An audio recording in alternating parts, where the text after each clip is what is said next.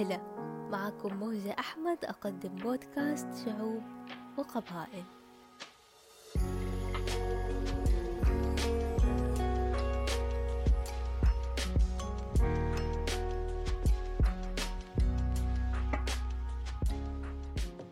هدفنا في هالبودكاست إننا نتعرف على ثقافات وشعوب مختلفة. ففي كل حلقة بنتكلم عن بلد مدينة أو حتى ظاهرة أو قصة مختلفة. نتعرف من خلالها على ناس وشعوب غيرنا عايشين معانا في كوكبنا تحت درب التبانة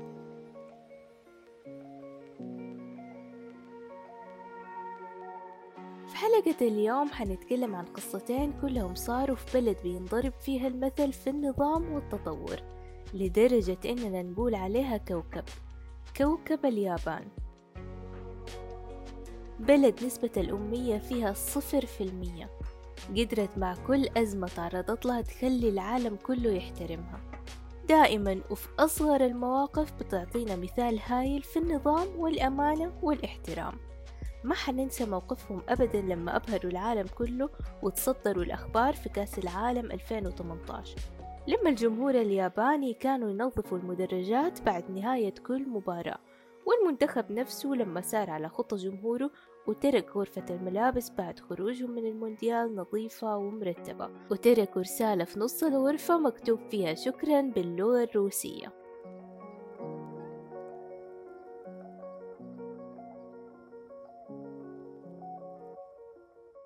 السبب الأساسي في تميز اليابان إنه مجتمع معتمد على أخلاقيات الفرد اللي بسببها بينهض المجتمع كله وده اللي حنشوفه دحين في قصة الكلب هاتشيكو.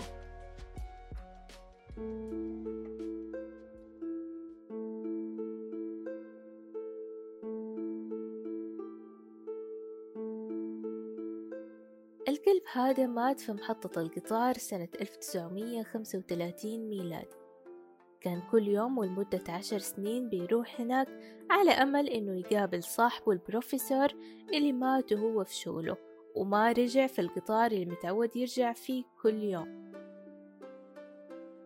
سنة 1934 ميلادي وقبل ما يموت هاتشيكو بسنة اتعمل له تمثال في منطقة شيبويا. ودي المنطقة اللي فيها محطة القطار وكان احتفال كبير جدا حضره هاتشيكو نفسه. وسنة 1984 ميلادي تم استبدال التمثال هذا بتمثال من البرونز وصار من أهم معالم الوفاء والمزارات السياحية اللي أغلب الناس بتحرص إنها تزورها لما يسافروا اليابان. هذا غير إنه تم تحنيط جثة هاتشيكو اللي معروضة اليوم في المتحف الوطني للعلوم في طوكيو. يعني تخيلوا عملوا له تمثال برونز وكمان حنطوه هو نفسه من كتر تقديرهم ليه ولوفائه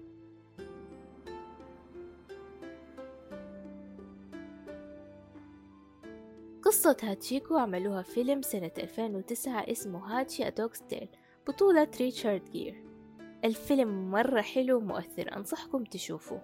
وكمان عملوها فيلم ياباني سنة 1987 اسمه حكاية هاتشيكو.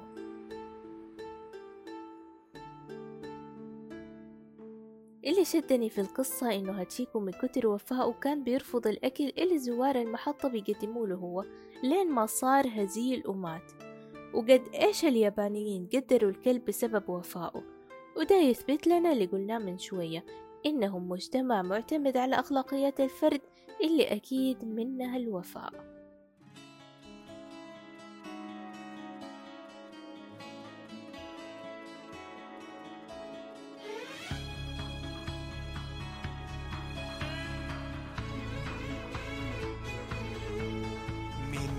آدم جئنا ومن حواء الرحمة وأجمل ما فينا. نعطف ونحب ونشتاق.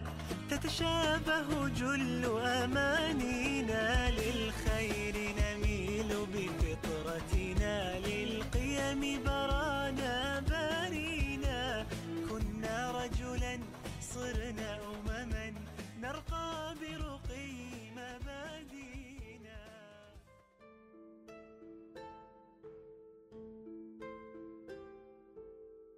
ومن تقدير اليابانيين لوفاء الكلب هاتشيكو حنروح لوفاء أعظم وأرقى بين البشر. قصة كلها قيم عظيمة ومثال للرقي والتحضر. شينسوكي هاشيدا صحفي ياباني كان في العراق سنة 2004 لتغطية أحداث الحرب. وأثناء تواجده هناك تعرف على طفل عراقي عمره تسع سنين اسمه محمد هيثم. محمد كان يتعرض لشظية اخترقت عينه وكان مهدد بالعمى. وبما إنه هاشيدا كان راجع اليابان فوعد الطفل إنه ياخده اليابان علشان يعمل العملية وما يفقد بصره. وسافر هاشيدا اليابان علشان يضبط إجراءات العملية على نفقة الشعب الياباني. بس قبل لا يرجع للعراق كانت بدأت هناك الأحداث الطائفية وصار الوضع خطير. ولكن هذا ما منع هشيدة إنه يوفي بوعده للطفل. وقال لقد وعدت طفلا. أصر إنه يرجع للفلوجة علشان ياخد محمد يعالجه وبالفعل راح وقابل عيلة محمد علشان يتفق معاهم على الإجراءات. ولكن للأسف بعدها بيوم انقتل هشيدة هو وولد أخوه والمترجم اللي كان معاهم.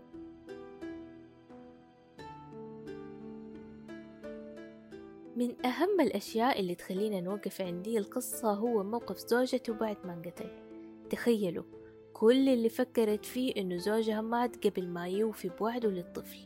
الوفاء بالوعد في اليابان شيء كبير جدا لدرجة إنه هشيدة ما همه ورجع العراق في الظروف الصعبة هذه علشان بس وعد طفل صغير. وزوجته ما منعته إنه يروح وحتى بعد ما توفى ما رمت اللوم على أحد أو قالت هم السبب. كان كل تفكيرها إنه مات قبل ما يوفي بوعده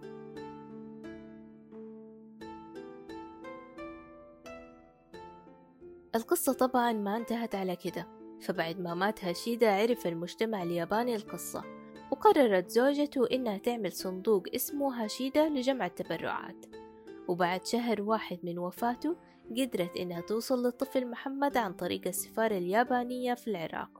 وبمساعدة صحفيين ومسؤولين يابانيين قدروا إنهم يخرجوا محمد من الفلوجة لعمان ومن عمان لتايلاند وأخيرا من تايلاند لليابان. وتعملت العملية للولد اللي صار دحين شاب في كامل صحته. ما وقفت التبرعات اللي في صندوق هشيدة على عملية محمد بس لكن قررت الزوجة إنها تفتح ملجأ للأيتام في العراق. وفي 2015 كان في أكثر من 150 طفل عراقي.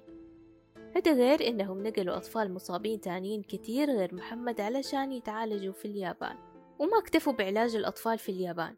لكن كمان فتحوا مستشفى في مدينة الفلوجة ودبروا الكوادر الطبية اللي حتشتغل فيها علشان تصير على مستوى عالي وما يضطروا الأطفال إنهم يسافروا ويسيبوا بلدهم.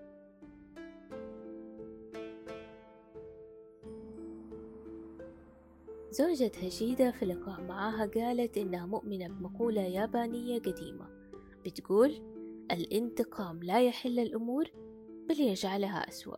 ما خلت الحقد والكره يملوا قلبها وقالت أنا لازم أنتقم أو أنا ما حساعدهم مثلا لكن انتقمت بطريقتها. نقدر نسميه انتقام بناء مش انتقام يهد ويدمر لكن انتقام يبني ويفيد. كالشمس تعيش ضمائرنا.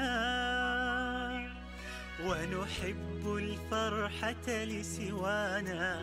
نتسابق والأكرم فينا. إنسان يبني الإنسان. بعدل الله نقيم حياة كتر ما الاحترام ومراعاة الغير مهم في اليابان عندهم تقريبا عشرين طريقة تقدر تقول فيها أنا آسف. هذا غير إنه الأطفال عندهم في المدارس هم اللي بينظفوا المدرسة كلها سواء الفصول أو حوش المدرسة أو حتى الله يكرمكم الحمامات. علشان كده ما في عمال نظافة في المدارس. وبهذه الطريقة يكونوا علموا أطفالهم قيم مهمة جدا وغرسوها فيهم من صغرهم زي التعاون والنفع المشترك اللي كمان بيتعلموه في منهج دراسي اسمه التربية الأخلاقية. علشان كده لو تلاحظوا حتى الشوارع في اليابان قمة في النظافة.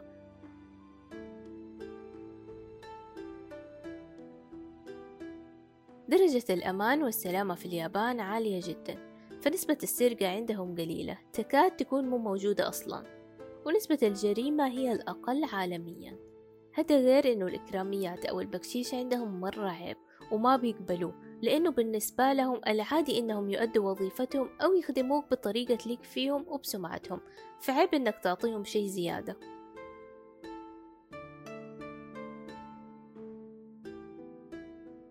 اليابانيين متمسكين جدا بتراثهم اللي عدى عليه قرون واللي من ضمنه حكم بينفذوها لين دحين علشان يوصلوا لكل اللي وصلوا له.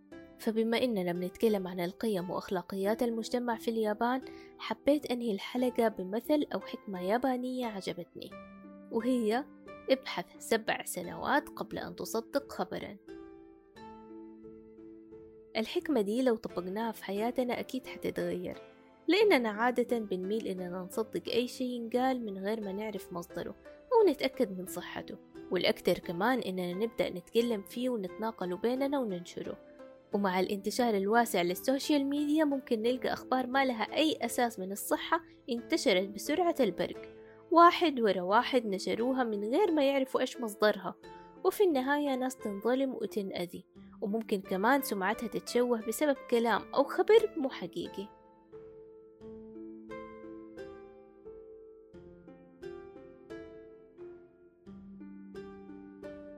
اليابان بلد عظيمة. عظيمة بقيمها ومبادئها. ما وقفوا عند ماضيهم وتاريخهم لكن اشتغلوا وبنوا أمجادهم. وما اكتفوا باللي عملوه أجدادهم لكن طوروا واشتغلوا لين ما وصلوا لكل التطور اللي وصلوا له دحين.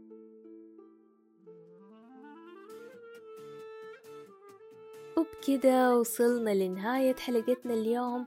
أشوفكم الحلقة الجاية إن شاء الله مع قصة أو رحلة جديدة. سايونارا! سلام. أنا لست ممن قال كان أبي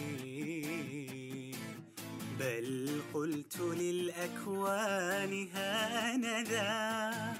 آه عزم وإصرار ملا قلبي.